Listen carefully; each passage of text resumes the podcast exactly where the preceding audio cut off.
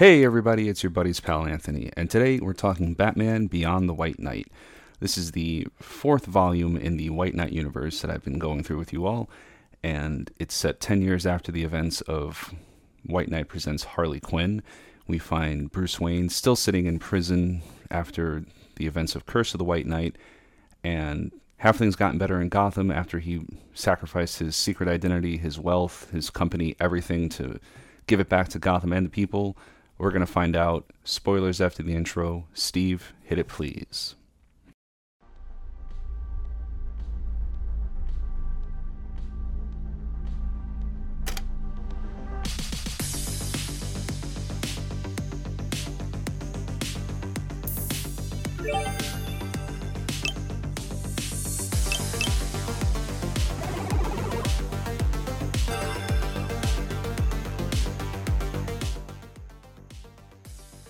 So, to answer that question I just posed, unfortunately, no.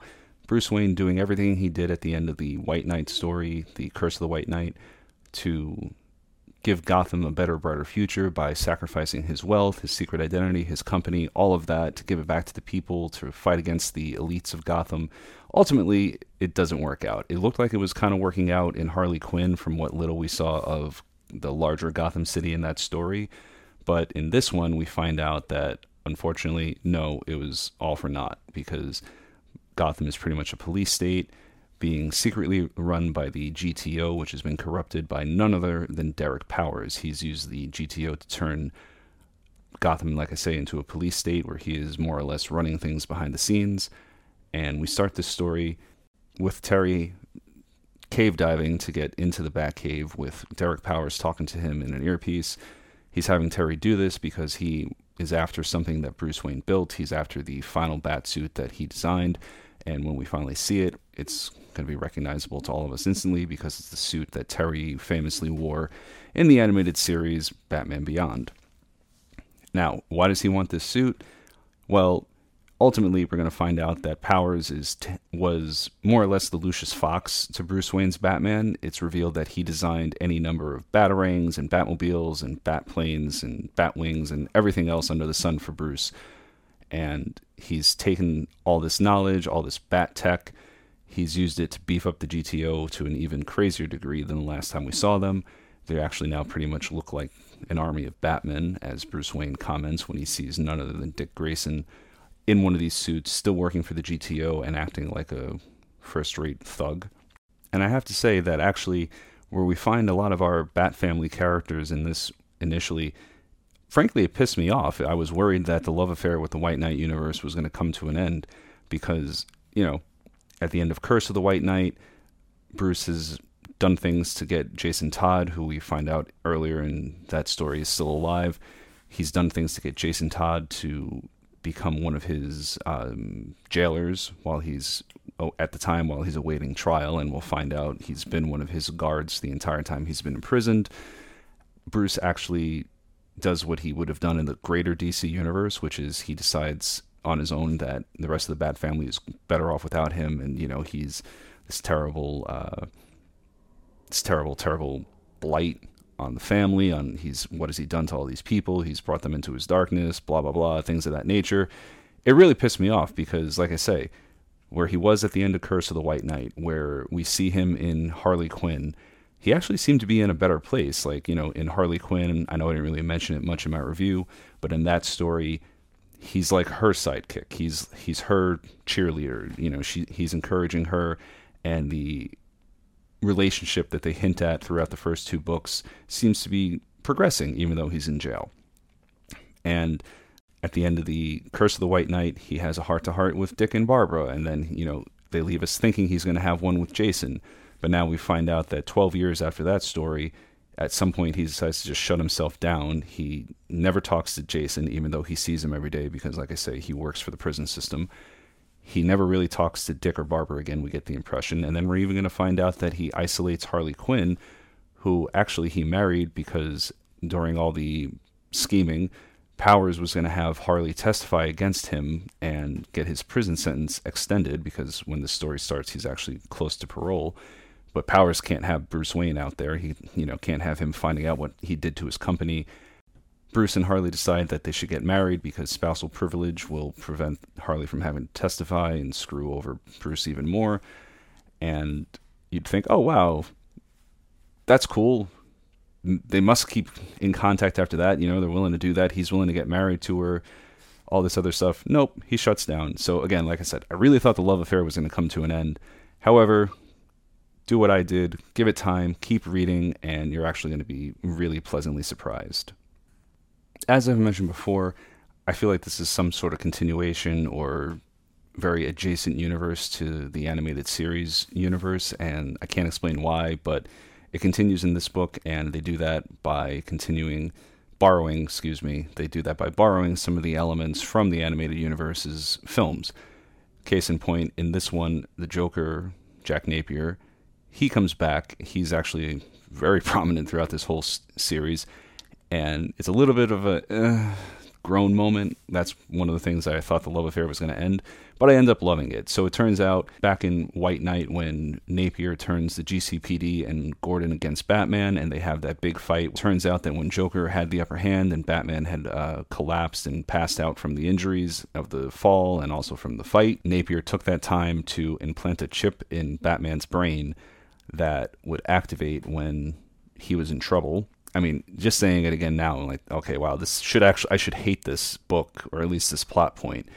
But I got over it real quick because just seeing Napier back again and the dynamic that they have is just, it's just fun and it just kind of works. So Napier is pretty much kind of his Alfred because he's able through the chip to interface with computers and stuff. He's able to, you know, be Batman's man in the chair, and his interactions ultimately he'll be able to interact with Harley and some of the other Bat family members, and it's just it's just fun. It and it ended up working.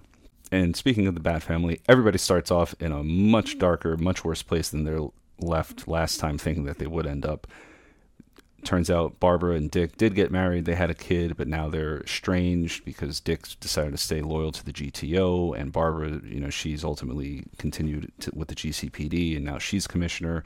She's arguing with Dick, saying, you know, how Gotham's in the way it is. It's a police state. You guys are like a private military. He doesn't want to hear it. He's made Gotham safe. He's succeeded where Bruce has failed. You know, there's a lot of unresolved father son issues there. If only somebody had talked to Bruce, or if only Bruce had talked to Dick while he was in prison for 12 years, right? Maybe some of this could have been avoided. Jason on the side actually has been going around as the Red Hood, and he has his own Robin. So that's an interesting turn of events, one that's explored in a spin off series that's uh, Beyond the White Knight presents Red Hood.